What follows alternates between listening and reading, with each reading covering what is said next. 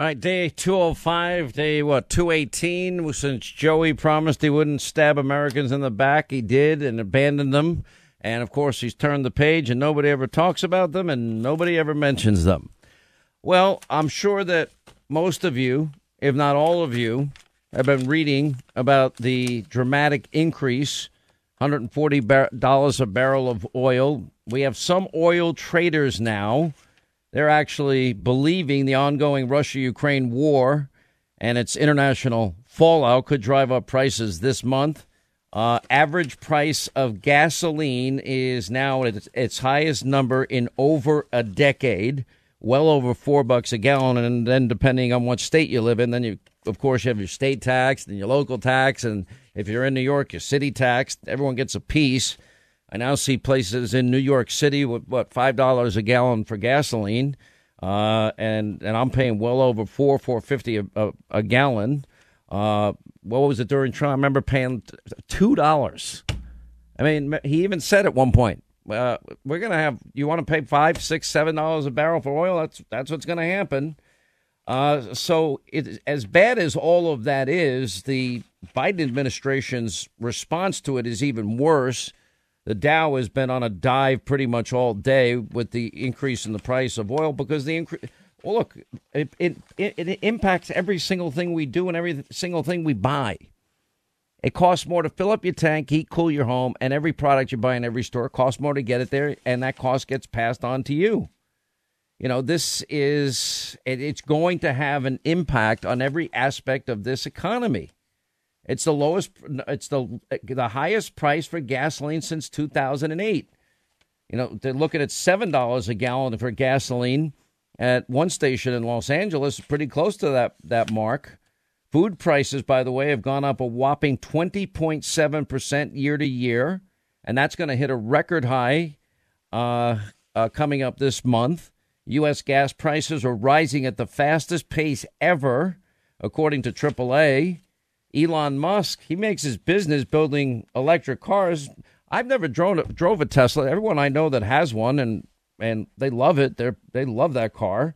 Uh, but he's a guy that's a realist, and he actually tweeted out, you know, extraordinary times call for extraordinary measures. We need to dramatically increase our energy, uh, oil, and gas, uh, natural gas production. At least, at least he's smart enough to understand it. it doesn't help his business but he's smart enough to know that it's imperative for the entire economy and the lifeblood of our economy. But the worst part of all of this is not this. You know, we have articles now that Biden may travel to Saudi Arabia in a quest for oil. That's the headline FoxNews.com. Now, it's not just Saudi Arabia. Joe Biden has, before this invasion by Russia of Ukraine, He's been asking the Russians to increase production. They've been saying, no, yet, not happening. He's been asking OPEC nations to increase production. The answers come back every single time no. By the way, there's no incentive for them. You know, if, if you're producing a barrel of oil at these prices, phew, you're, you're just raking in billions and billions of dollars every day, especially with the amount of, of money, the of energy imports by Western nations and the United States. We're still importing oil from, from Russia today. Then Pete Buttigieg let the cat out of the bag. It turns out to be true that during as these ongoing negotiations with Iran, where they would get tens of billions of dollars in frozen assets given to them. In other words, here we go again. Cargo planes filled with cash, gold, other currency will land on the tarmac and the mullahs will be rich again. But as part of the deal, they're negotiating with Iran to import energy, oil from Iran. They happen to have pretty vast resources themselves. We really want to deal with a country that says death to Israel, death to America, burning American flags and burning, you know, the U.S. flag? You know, and I guarantee you this deal is going to be far worse than even the Obama Biden deal with Iran. They, they just never learn their lesson. So we're going to beg all of these countries, OPEC countries, many of whom hate us. Uh, we're going to beg the Iranians that we know hate us. There's even reports out that we're going to go to Venezuela. That's when and and get oil from the thug dictator that we've been trying to get rid of there. Now, this is madness, especially when you factor in this main main part of this argument, and that is we have the resources here to produce all of the oil, all of the gas, all of the coal that we would ever need for well over 100 years, some estimates as high as 200 plus years, and we can simultaneously ratchet up production and we could be providing our allies with their necessary energy needs. And then we, we won't have to make deals with Venezuela. Then we won't have to have talks with the Iranians. Then we won't have to be rejected yet again by OPEC and OPEC nations. We'll be energy independent. And I've said it before it's good for national security because whatever happens in the Straits of Hormuz, where 30 to 40% of the world's oil passes through narrow straits, and the Iranians love to take tankers hostage and and mess with the tankers that are full of oil there. We don't have to worry about these OPEC countries. We won't be making them rich again. We're not going to help help out the thug dictatorship in Venezuela. The Iranian mullahs we're not going to help out, and Vladimir Putin, we're going to choke off the monies that he desperately needs to fund this war that he started. Why would we ever do that? Then we got the economic side of it. We're at a 40 year high of inflation.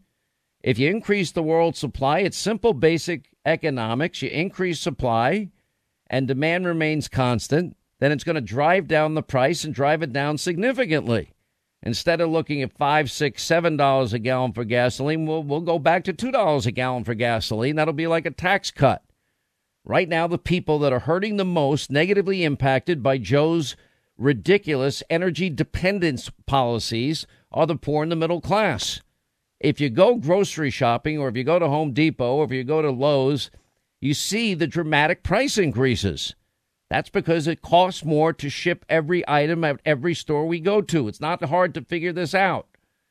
Anyway, so this is now the direction. So my question is, well, why, if you're going to negotiate with Iran, Saudi Arabia, OPEC nations, Venezuela, why don't you just negotiate with the governor of Texas and the governor of Oklahoma and all the other energy producing governors in the in the country? And why don't you go to Alaska and reopen the ANWR? And why don't you allow our energy producers in this country, our energy companies, many of whom already pulled out of Russia, they're not going to be a part of this. BP pulled out, a number of companies, Shell Oil, I believe, pulled out. They're not having anything to do with Russia. And so give them we we ha, why don't we go back to energy dependence now think of what it does lowers inflation lowers the lowers the cost of the lifeblood of our economy it helps the poor and the middle class the most because they're disproportionately negatively impacted the worst right now it helps every business in this country it creates high paying career jobs in this country. It helps out our Western European allies once we become a net exporter and we can find the quickest, cheapest ways to get it to our allies to, to wean them off their dependence on Russia. I mean, there's, it's win, win, win, win, win, win, win all the way across the board.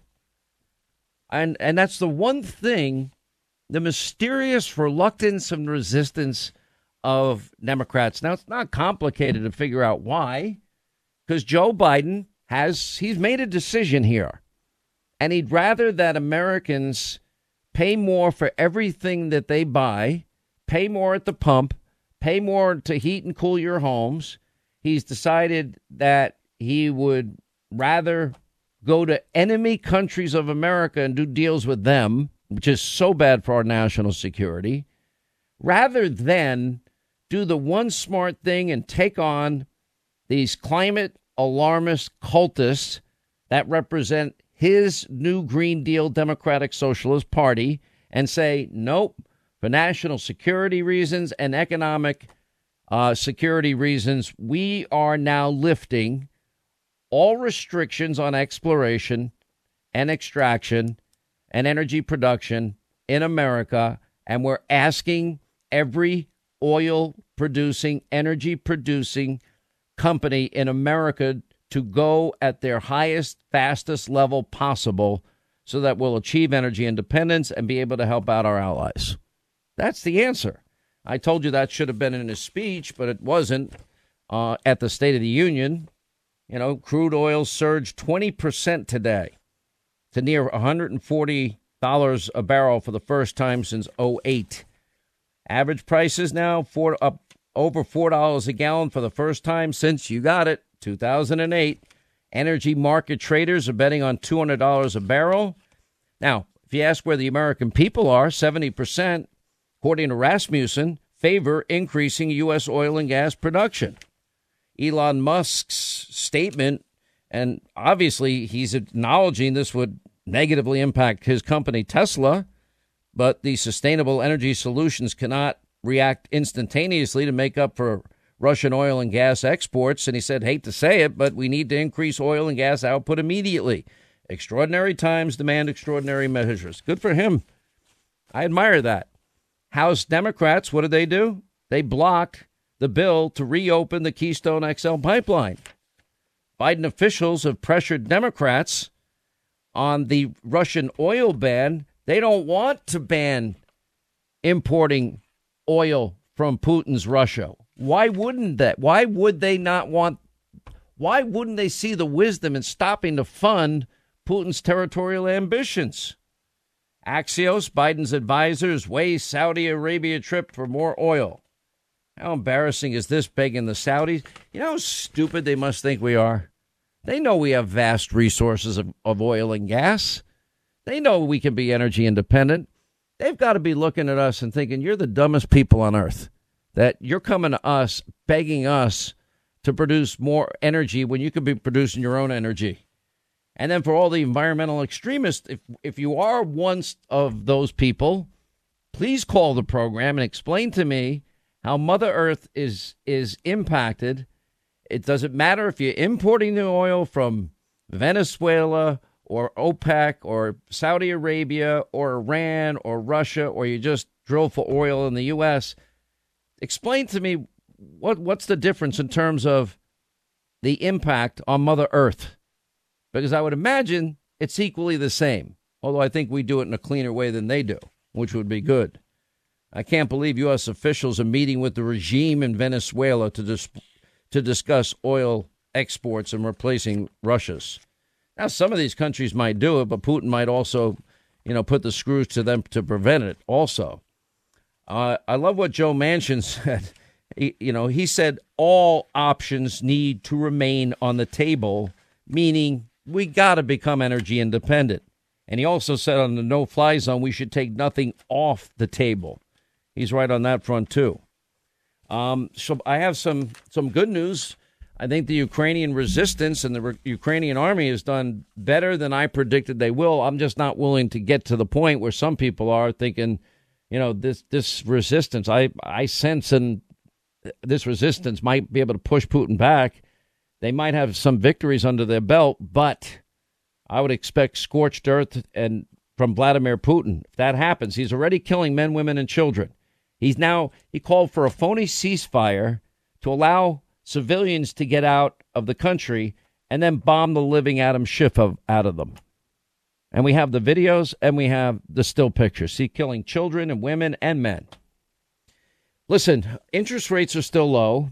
Uh, Goldman Th- Sachs thinks that there may be as many as seven interest rate hikes this year.